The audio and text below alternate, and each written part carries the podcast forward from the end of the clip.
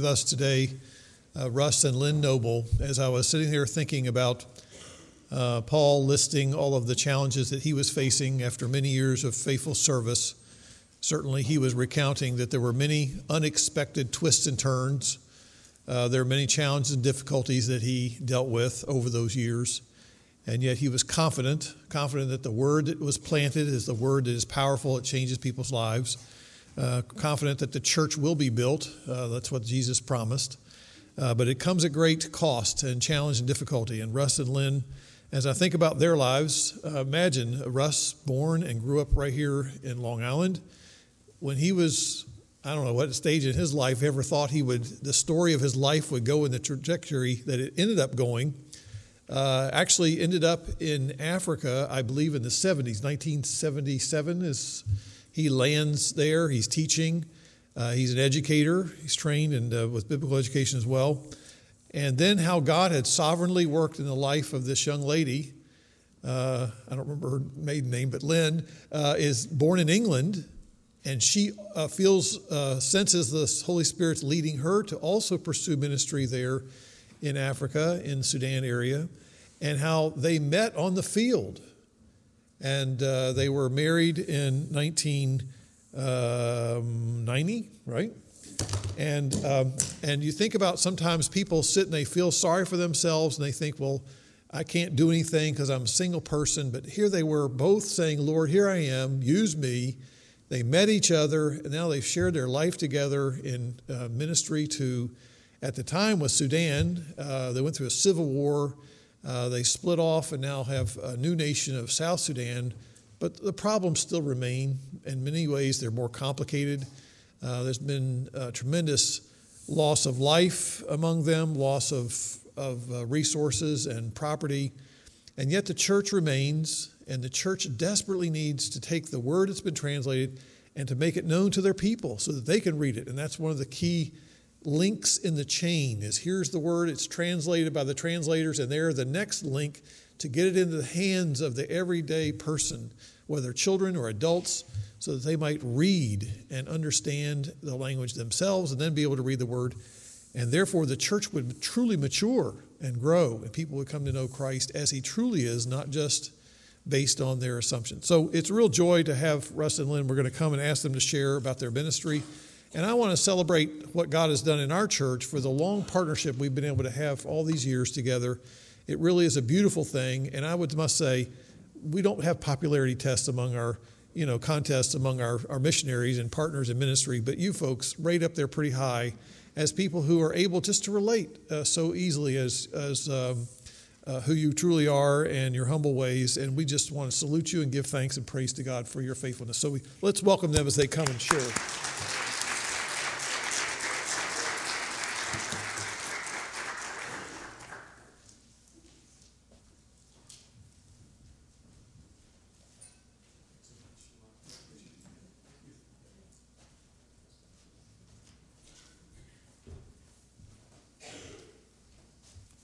Good morning. It's nice to be here again.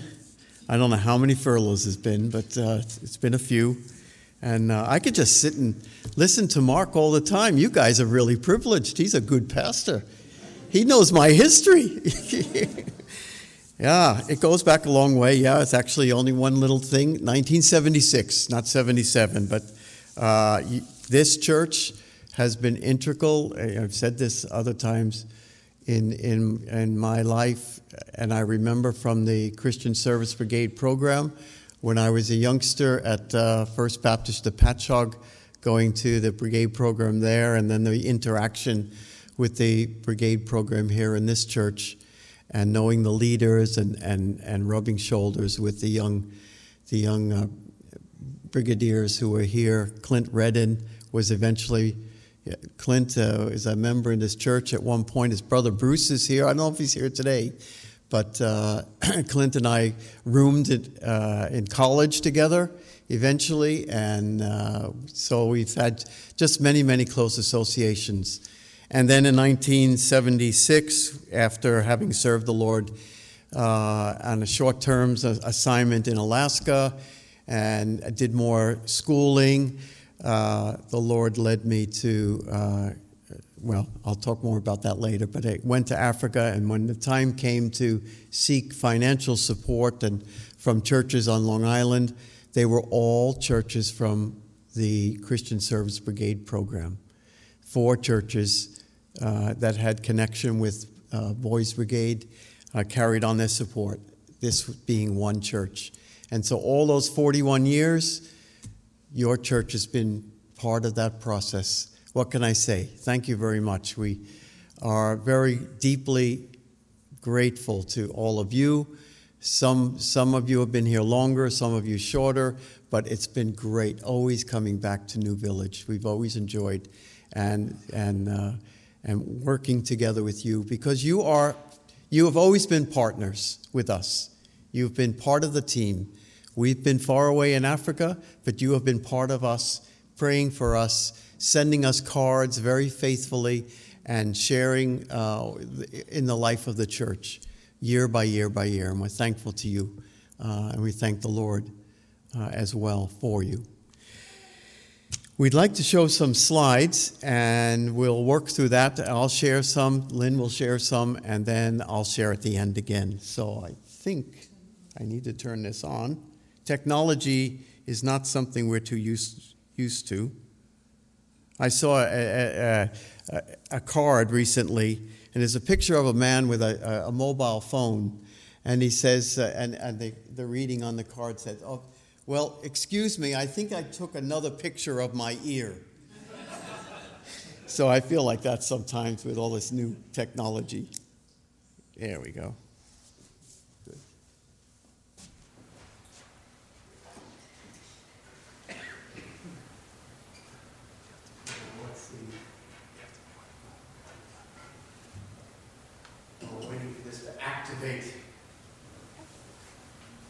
Yeah, there will be a few slides and then followed by a song.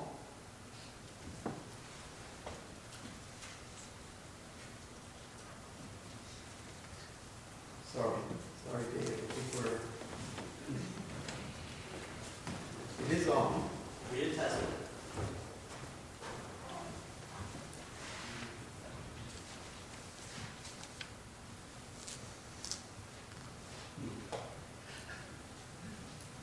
Can we do it for the back? Yeah, you can. uh, Have Rob. Steven. All right. Yeah. So I'll let you know when to advance. If we can go to the next slide. Steven?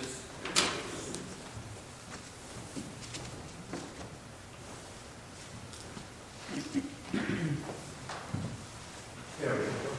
There's Africa, big continent, South Sudan. As you see, uh, Lynn and I were, were, were sent, of course, as Mark explained, we both met each other in South Sudan along the Nile River. And uh, we've been serving there now for uh, both of us. Uh, originally myself, and then Lynn Lynn joined later on, for now uh, over 40 years. All right, next one. This is now a blow-up of South Sudan, and we've worked in a number of areas around the country. Sort of like the Apostle Paul, we didn't stay at one place. We moved from place to place. Uh, don't know if this will work here.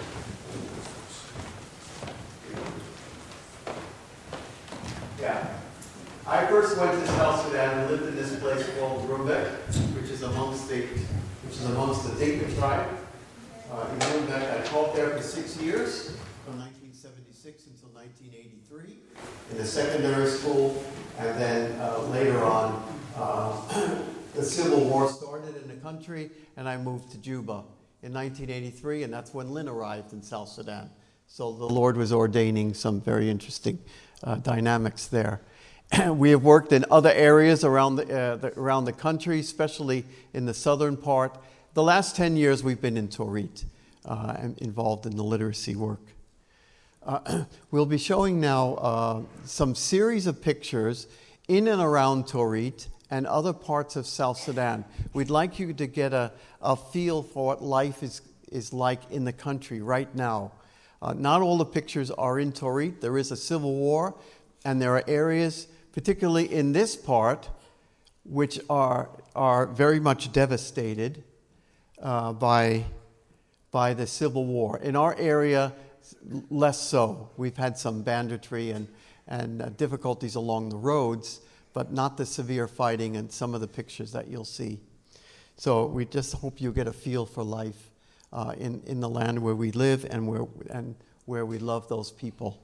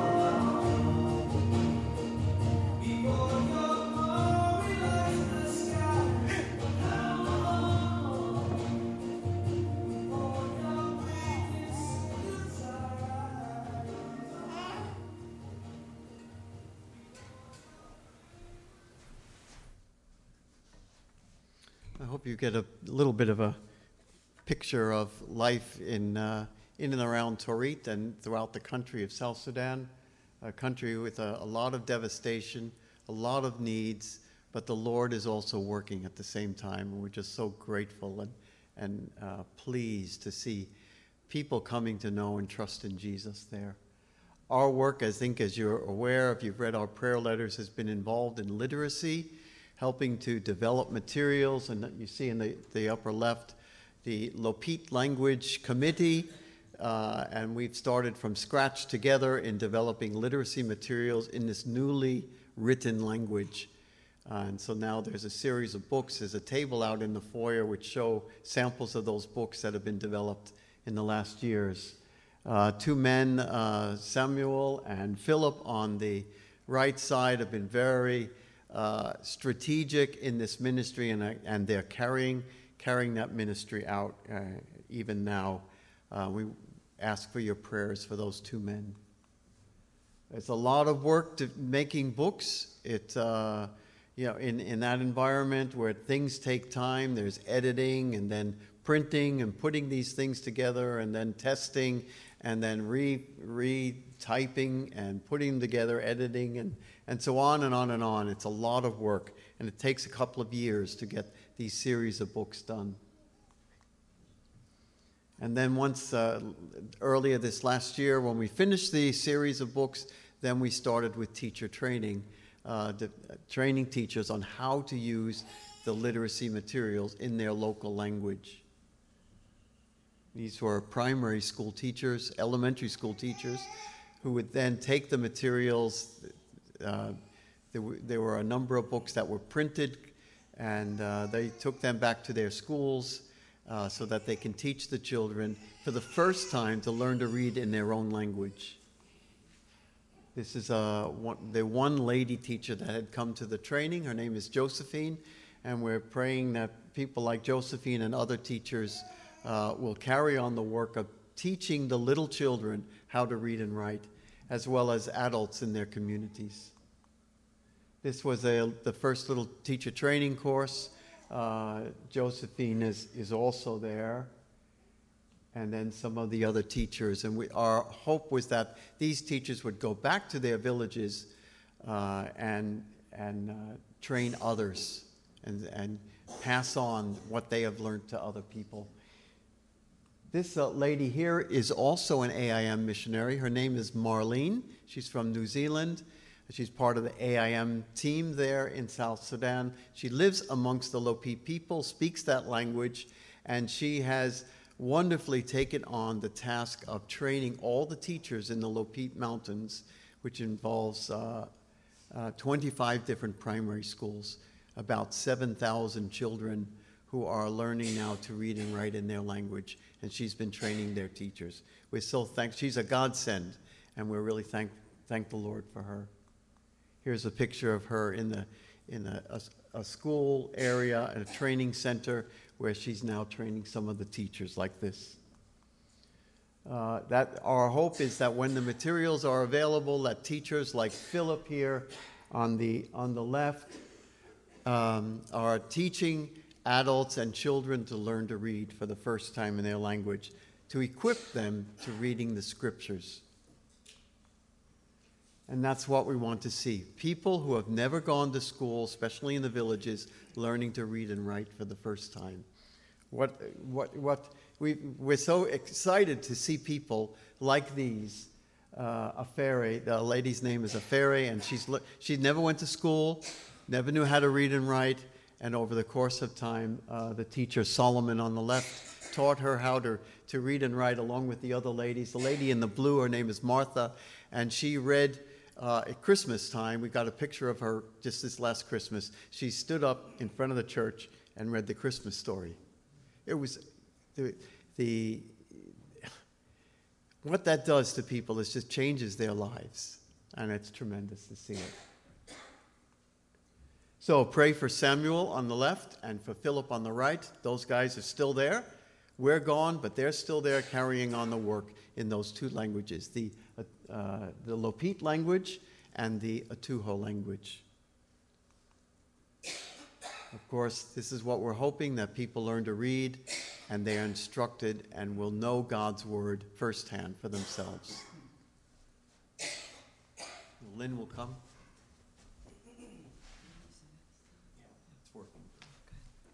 Good morning, everybody. It's really lovely to be with you.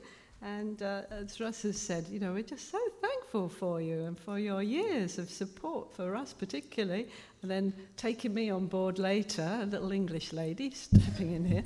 But, uh, was, you know, it's just been thrilling to me to be a part of his ministry and coming here to your country, which I actually had never been to before 1992 when I first came with Russ. And it was just so warm and welcoming and has never stopped. And I'm just so thankful for you all and to God for your lives in the Lord Jesus. And um, when I went back to Sudan this time with South Sudan, um, my uh, briefing was to help um, women leaders to develop their Christian lives and to grow uh, in their lives as Christians. And um, my feelings were that I could help them by helping those women who couldn't. Uh, didn't know how to read, to learn to read a language called Juba Arabic. It's a, a market language um, which is used in the towns very much across the, the tribes and it um, is used for preaching in, for talking in the market, for um, speaking at home between the children in the streets. It's used very widely. And uh, I thought I was going to have to do what Russ did and make up a book to help to teach uh, the ladies. But you know, God amazed me in how He went ahead and had prepared all these things already there was a book prepared by another missionary from another mission uh, in another part of South Sudan. And so it was that book that I took uh, to use. Looks like this. It's Arabic, but it is in the script of the, the British uh, English sort of uh, script. It's not in the Arabic of the um, Arab world there. And uh, this, we started off with a class, and Andrea is from Canada. Uh, she is a young mother. She has three children who she's been homeschooling, and uh, she had a heart too to come and, and be a part of this work. And I'm just so thankful for the Lord uh, leading uh, Andrea uh, to, to this work. And she knows the language very well as well. But after a while, I found that it wasn't the class situation that was working. I had to go to the houses or have the women come to me individually because their lives are so full of different types of work to do, uh, which burden them, which constrain their time. And so we, I fitted into their timetable for their lives, and uh, gradually um, they learnt to. The, I was only three actually in the end uh, Angela, who is a pastor's wife, she didn't know how to read this language, and I taught her within a few months. She learned quite quickly. Betty had never been to school, and she took a, a, a, almost a year to two years to learn. Um, but she was so thrilled that she could particularly write her name. She had never learned how to do that before, and that was something that was so significant and as we say, empowering for her. She was not afraid. She had gained confidence in life to be able to take that step to do something else. There she is. And then there was Mary. Mary actually headed up all the women uh, in the churches that we were working with. And uh, she has a, um, a, let me just tell you her story. She grew up in the north of Sudan and uh, in a very poor family. She knew what it was like to go to bed hungry. She wanted so much to go to school, but her mother said, No, there's no money, there's no way. She had to go out to serve, to work in some ways. But uh, she got married when she was 16 years old and she had children, she had four children. But in her heart, she said that there was an emptiness, there was a lack of peace. And one day she was at her home and she heard women singing in the street outside walking past her house. And she listened to the words, and somehow those words really touched her heart. They were singing in Arabic, I am running to Jesus, I am running to Jesus. And she went out and followed those women to the church where they, well, to where they were going, which was a church. And uh, it was there that through speaking to the pastor and staying with the women and with the people in the church, she eventually gave her heart to the Lord and became a Christian. And uh, she's noticed that there were people um, reading a book. And she wanted to read that book as well. And so she prayed that God would show her somebody who could teach her how to read in the Northern Arabic. Now, the Northern Arabic script I can't read, but that, of course, goes the opposite direction to the writing that we have. And she learnt to read this. Now, in time, her husband died and she moved back to the south of Sudan. And she found that she couldn't read the writing that was in the, the English script. And it was that that I would go along each week to teach her how to, to do that and how to write it. And she was really uh, very, very thrilled at the end that she could particularly write it. And she started writing me let- letters in this language.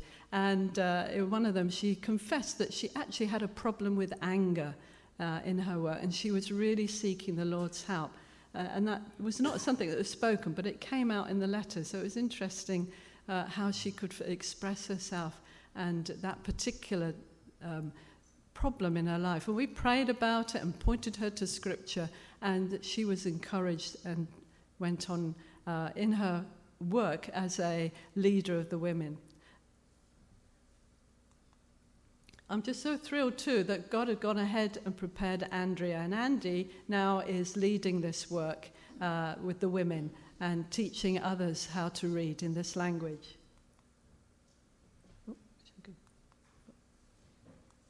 Uh, this is Pastor William. Uh, his problem was he, he was blind, and for a blind person in South Sudan, there is virtually nothing that is done for them. In fact, they're even encouraged to commit suicide because they're no use within the family.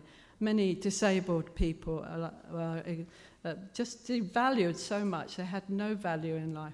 Uh, but this, uh, uh, William had quite an extraordinary story, which I'll tell to you perhaps in your cell groups and your groups another time.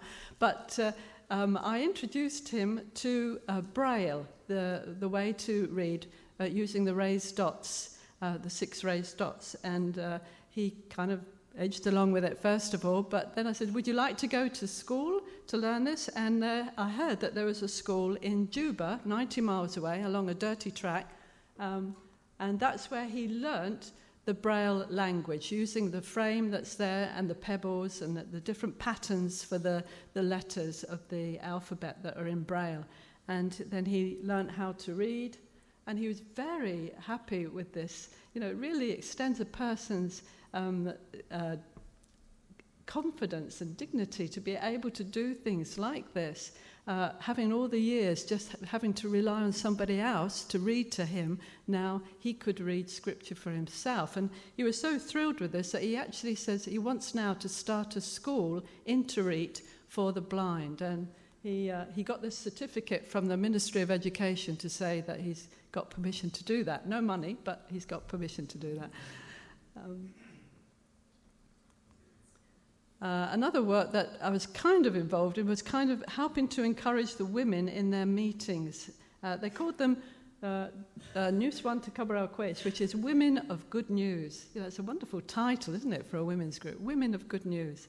Um, and they would meet, we tried to get them to meet twice a month.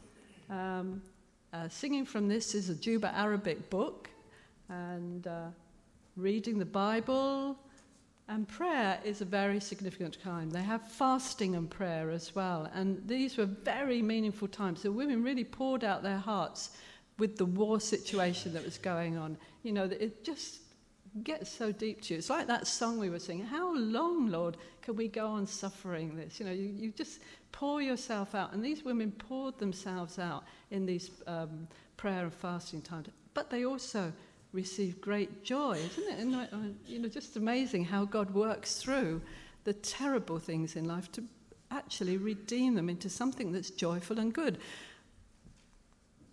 We also had cups of, to drink at the end, tea or porridge, and uh, something a bit like a, a Dunkin' Donut, but it's a, called a mandazi, and it's uh, just as fattening. Sometimes getting to these meetings could be difficult. The cars, you know, might get stuck in that. There's no tarmac in this area, so the roads are very muddy in the wet season, and sometimes we have this problem. But we managed to fit in a lot of ladies. We had a little Suzuki, and uh, it's not a, a big car, but we managed to get eight women in there. The two ladies in the very back. I don't know if you see them. And I just want to talk about one there, the lady with the pink scarf on. This is Fatima. And Fatima was a Muslim lady And last year I sat next to her, her at a funeral, and she told me her story that um, previously she had become very, very sick, and she was, um, for four days, she was not able to eat or stand or get up or do anything. And then she heard this voice saying, Gum, gum. And that in this Arabic means rise, get up. And she said, Who is that? Who are you speaking to me? And the voice said, Yesu, Yesu, Jesus. And she got up and she saw a bright light and she was healed. And she went to the church and she became a Christian because she heard about the real things about Jesus. And she is today a very vibrant Christian uh, woman. And I said to her, Well, how does the Lord t- talk to you today, now? And she said, Through dreams. I said, Well, would you like to learn to read so God can speak to you through His Word as well?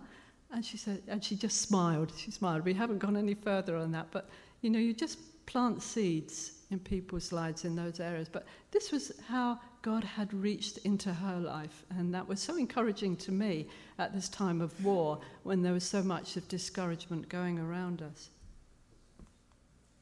And these are four of the Toposa boys that um, some of you might uh, remember that we have been helping and encouraging through school.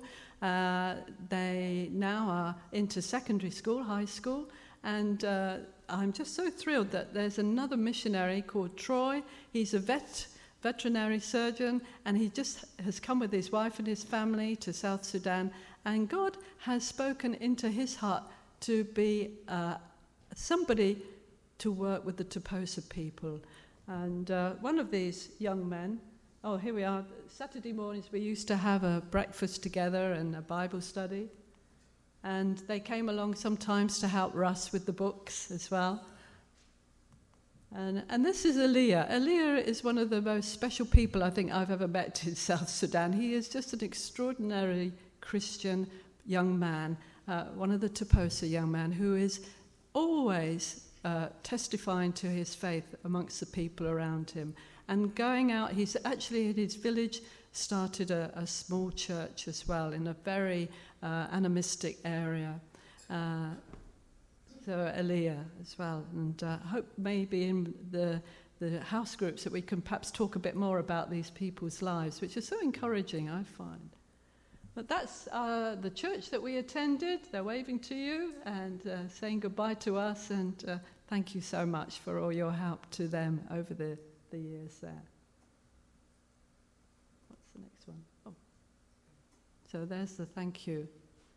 Uh, and pray for us. So shukran. shukran kalis nas kulu. Uh, Selina Nina, uh, pray for us.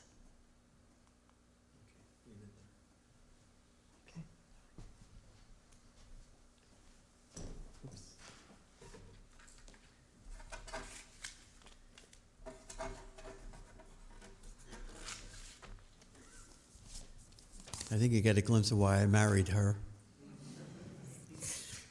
Yeah, very wonderful wife. I'm sure every husband says that.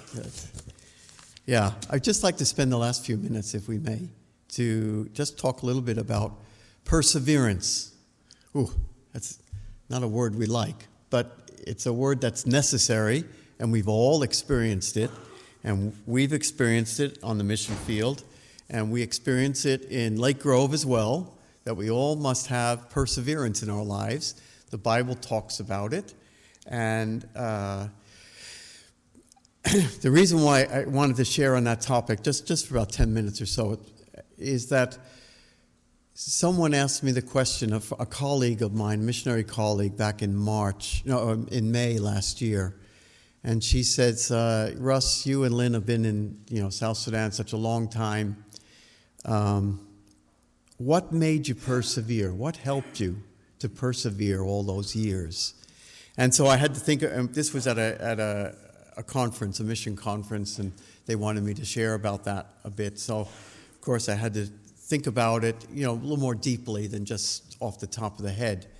And uh, I came up with five, when I thought about it, I came up with five things um, about perseverance. Now, we have that word perseverance. It's very, very difficult word that all of us must encounter in our lives. And um, the first thought that came to me is a quote. There's a there's a an 18th century um, pastor from England, renowned, named Charles Spurgeon, and he was quoted as saying in one of his sermons. People will come. Did that turn off? There's one more slide up.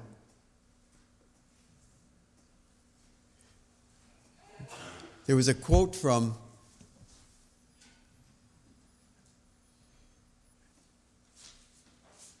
Can we get that one? All right. Anyway, it'll pop up in a minute. It says, By perseverance, the snail reached the ark. A wonderful quote. Yeah, is there it? Yeah. Charles Spurgeon said that in, in the 1880s, I think it was. Uh, by perseverance, the snail reached the ark. And I always, I, I came across that quote quite some time ago. And I've, I've loved that quote. I think it's, it's so true. And I've thought about how that relates to me in my life and, and all these years, these decade, four decades or so in South Sudan. And I've thought about, all right, how do you answer that question? Perseverance. How do you persevere in a country like a third world country like South Sudan, which has seen all sorts of devastation and difficulties? And the, first reason that helped me right from the start, as I thought about it, was that I had a very clear calling from God. I had confidence of a very clear call right from the beginning. Here I was living on Long Island, grew up in East Islip, and went was a Christian. I accepted the Lord when I was 10 years old. Grew up in church, and the Lord was leading, speaking to me in my lives uh, uh, of missions and of Christian things. I didn't know exactly what would happen, but when the time came uh, in 1974, I had finished college. I was at that stage of life. What's next, Lord? What kind of work will I be involved in? and so on, that very specific letter uh, was given to, was sent to a friend of mine. And I was happened to be visiting him at Wheaton College in uh, Illinois. And this letter specifically stated that they needed the mission field in Africa, in the country of Sudan, needed geography teachers in their high schools. Well, that sounds interesting, but every single one of those adjectives, going to the country of South Sudan, being a, a, geography teacher, and serving the Lord in the mission field, all of those uh, dominoes, if you like, matched me. It was a very specific call, and I knew that that was the Lord speaking to me through this letter sent to a friend. In Proverbs, it says, Commit to the Lord whatever you do, and he will establish your plans. And so here I was, a young man, not married, no gray hair, just uh, open to the Lord's leading, and he led very specifically. So that over the years, when there were hard times, when there were difficult times, and there were, that I could look back and say, Lord, I know that you want me in this place. This is where you called me. So the first, first thing that I always look back on, on perseverance, was that clear calling and direction from God. No other alternative for me. That was what God wanted for me. Secondly, there was this, uh, what helped me over the years was a dependency on my Sudanese brothers and sisters going to them for advice. They were the experts in many things. When I needed help, when I needed guidance, especially on security issues and things where I didn't know the answer, I could turn to my brothers and sisters and ask them, Can you help me? Can you uh, advise me what to do? Can we pray together? And so that was really a godsend to have Sudanese colleagues and friends whom I could trust and be close enough to to ask for guidance and advice. That helped me along to persevere in those years. Then, of course, needless to say, and I'm not just saying this because I've served the Lord as a missionary or it's a good Christian thing to say. Certainly, God's Word had its role uh, as I meditated and read God's Word and depended on God's guidance uh, through the Scriptures day by day, uh, reading it. That, that Bible reading and meditation certainly helped me in that perseverance over the years. And I'm sure that would be the same for all of us. When we have those hard times, those difficult times, the comfort we can get from God's Word and the assurance that He's with us is a, is a great help to us to persevere.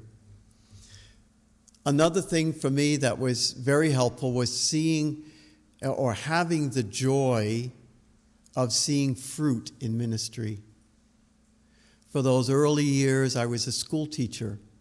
And to see eventually some of those school uh, young men, they really were, it was secondary school. Some of the students were older than I was.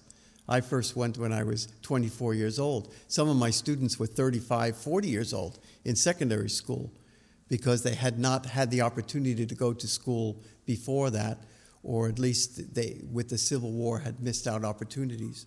So I was ministering and working with people older than I was in those earlier years. But to see students and then later on teachers as we were training them move on in their lives in the Lord, and some became pastors, some became.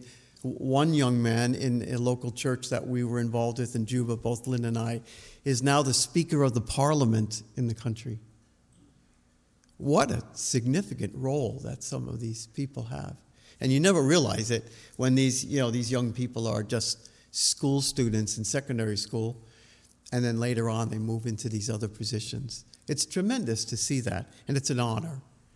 And so that, and then later on when we got into literacy work, developing materials, realizing people need to know how to read. They've never read before, they, the, especially women. And to help them to finally be able to pick up a book or pick up a piece of paper or write their own name. That is so significant for those people. And we see and we were seeing people learning and being successful. We take things for granted oftentimes because we go all go to school. We've all had books since we were 2 years old. But for, for people in South Sudan, it's in many cases non existent. They've not seen a book in, in the villages. And, and for them, a real privilege to be able to learn to read and write, and, and also to, eventually to hold up God's word, like you saw some of those women in the pictures there. And so, seeing that kind of fruit, seeing the success, if you like, which is encouraging to us, but seeing people's lives changed, that helped us to persevere over the years. And then, lastly, I would say the the, the other part of encouragement to, to me for perseverance in these years was this uh, mutual relationship and the, uh, with people on the ground, rubbing shoulders with people. And we can do that, of course, in our churches and in our communities, wherever we are, getting close to people, being with them, trusting them, and identifying with them and comforting one another in those hard times. And so for me, there was, in over these course of years, when there were difficult situations, whether we were, for example, crawling into a pit in the ground when the bomber planes were flying over, dropping their bombs together with the Sudanese, or if times when uh, in 1990, 91 when Lynn and I lost our twins. So identifying with what happens to our Sudanese brothers and sisters, or undergoing the oftentimes the stresses of war and the insecurity month by month, week by week. This is what our brothers and sisters in South Sudan have been experiencing, and we were rubbing shoulders with them. And so that helped us that those hard times, those stressful times, also helped us in many ways because we were identifying ourselves with them and they identified themselves with us. we knew where, to some degree at least, where they were coming from. In 2 Corinthians, it, uh, Paul writes, Praise be to the God and Father of our Lord Jesus Christ, the Father of compassion and the God of all comfort, who comforts us in all our troubles, so that we can comfort those in any trouble with the comfort we ourselves have received from God. We remember a time, and both Lynn and I, when we were one time we were at training teachers in the 1990s, uh, in the midst of the Civil War. We were in the middle of the country, not far from the Nile River, and we were, as I say, we were training teachers. And one day the bomber planes came flying over the Arab planes from the north. This was the Civil War time. And we, uh, when that happened, when we could hear the planes coming, we'd all, although we were training 40 teachers, we'd all go running and we, we knew different places to run, just little shallow holes in the ground to protect ourselves as best we could. And so Lynn and I went running to one hole uh, for this protection. It was just a, a tiny little shallow pit. And there was a woman who also ran into the same hole as the plane was flying over. And a few minutes later, we could hear the, the bombs whistling down uh, and crashing into the ground. But bef- before they actually hit. The woman turned to us and we, we were praying. you pray at times like that, you know. It, it's, uh, as we were in the group earlier, it was an SOS prayer. It was a spontaneous prayer. Lord, those bombs are dropping, you know, we're trusting in you and we, we're hoping in you. But the lady sitting next to us said, Rabuna fi, Rabuna fi. The Lord is with us. How encouraging that was to both Lynn and I at that time. She was comforting us in the midst of that real struggle in our lives. Cast all your cares on the Lord because he cares for us. So, those kinds of examples, those things, the clear call from God, the, the dependency on our colleagues, our African colleagues, and missionary colleagues as well. The fruit that we had in the ministry that we saw over the years, God's word and prayer, and, the, and then the encouragement and the identification with our Sudanese brothers and sisters. All those helped us to persevere. And I think probably those sorts of things uh, relate to us in, to some degree or another. As God's people, we will all undergo difficulties. We will all need to persevere in our lives. The scriptures tell us that we will. And so I give testimony, and Lynn would also give testimony to God's faithfulness to us, that He supports us. We sung about it this morning in those wonderful songs that we sang. And we thank, for, thank you for your support in prayer, for upholding us to our Almighty God, in, in helping us during these years we just praise God for you and we praise God for the ministry that we have. Someday, Lynn and I would like to go back for visits for a month at a time, do some training of teachers, help with the literacy development of materials in the, in the future. We live in a world now where a computer can, can be working here in America and helping, helping with uh, work in Africa at the same time. And so we'd like to do those sorts of things uh, from a distance and even on the ground in future. So pray for us as we go into a new phase of life of, of uh, retiring. We, we plan to retire in England, uh, and we're, that's, that's our plan. But it's, we make our plans, and it's Lord, the Lord who directs our steps, as Proverbs 16 says. And so we're putting our lives into his hands in this new step in our lives. May I ask that Pastor Mark and Joyce, if you would come both come up. We'd like to present something small to you.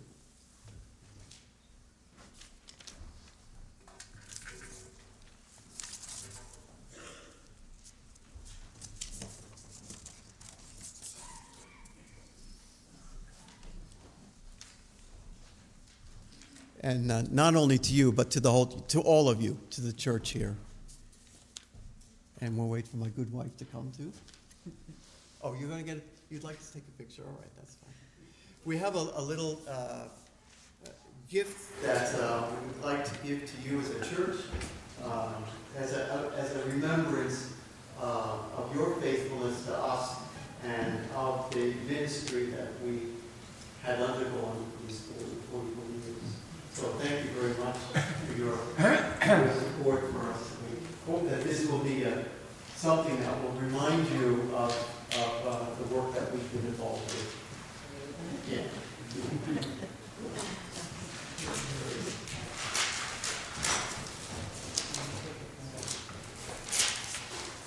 Wow, Christmas continues.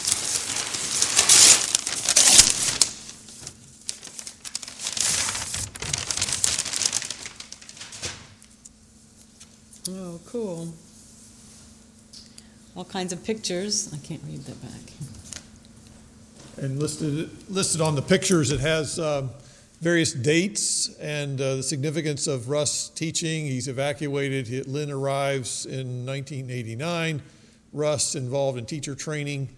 Uh, they're married in 1990. Just a list of their significant dates, I guess, of the big events of their life. And so we thank you so much. What a thoughtful gift and a very one we cherish and uh, appreciate that so much. And then a, a very nice card.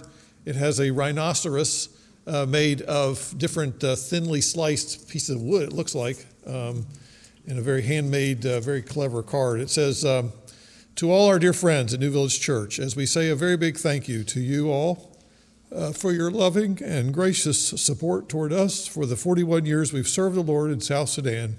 It is our prayer for you all as follows. And then a quote from 2 Corinthians 9 And God is able to make all grace abound to you, so that in all things, at all times, having all that you need, you will abound in every good work. With all our love to you all, because of Jesus, Russ and Lynn Noble. How we thank you so much. That is just wonderful. Thank you.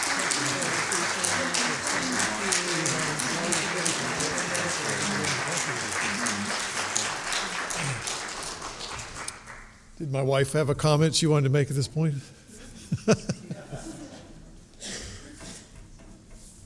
um, again, I would just want to affirm in Russ and Lynn, they just understand what it means to connect to people. And those are just gestures that affirm that, that idea that we see in them, that they just, no wonder they have such bonds uh, with us and with those who know them.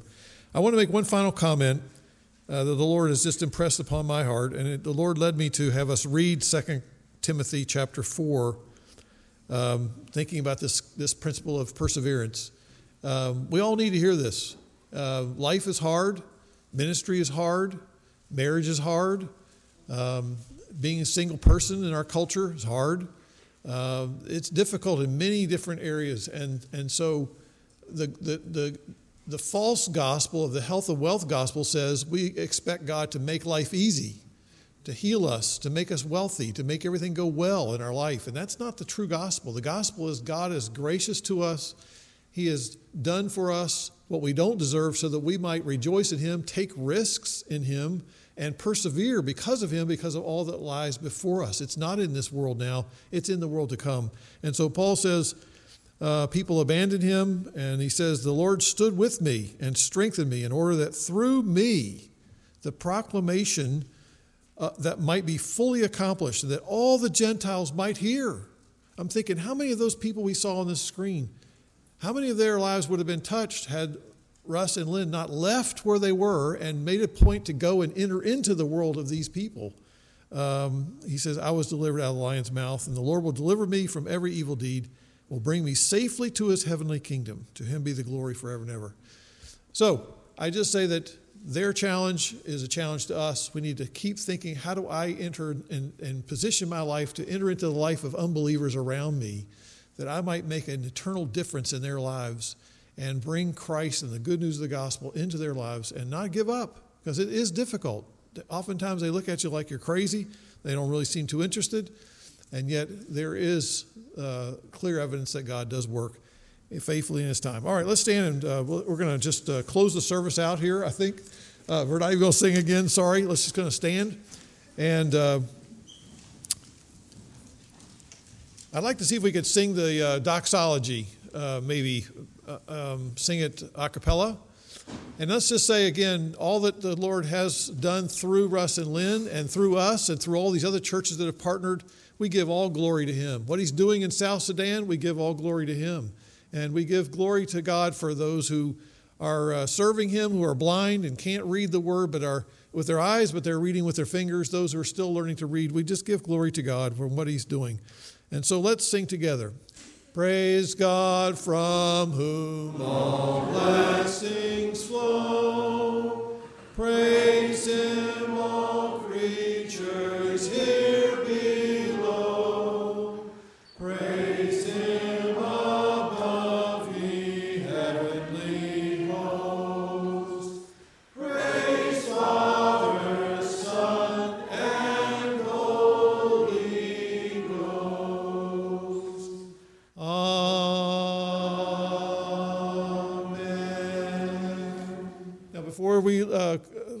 finish here, I'd like to conclude in prayer. I'm going to pray over the meal that we're going to just start eating right downstairs. You don't need to wait around.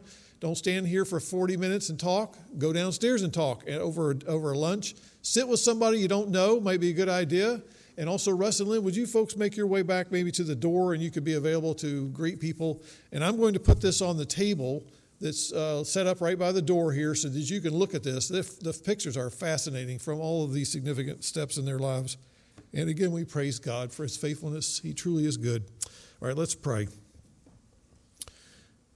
Father, in this day in which we look over our shoulder, we see that you have been working in ways, Lord, that none of us will ever fully be able to see or discern. We thank you for your goodness. We thank you for the word of God that never, ever perishes. It is eternal. It is that which is living, it is powerful, it is changing lives. We thank you for the way you changed uh, the hearts of Russ and Lynn. We thank you for the way in which they surrendered to you, for the way in which they followed your call, for your joining of them together in marriage, for the ability to persevere even when they lost their twins, for their joy and service, for their perseverance among danger and fighting and wars and poverty and all for all different forms of suffering, for illiteracy. How we thank you, Lord, that you have used them to be refreshment, to bring the good news, to bring the joy of Christ into the lives of so many of these dear beloved sisters and brothers. Someday we'll be in heaven with them. And so, Lord, we give you all praise today. We give you glory. We thank you that, uh, Lord, um, all this does not happen in one day. It doesn't happen easily. But with your grace, Lord, we all can persevere because even Jesus went through tremendous suffering for us, but he had a joy that was lying before him. And so help us, Lord, to take these issues to heart. And now bless this food and our lunch that we will share together. Thank you for those who have served and made the soup and provided all of the, the different parts of the meal for us. May our time of fellowship be sweet together as we celebrate you and what you have done. To you be the glory forever and ever, we pray. And all God's people said, Amen.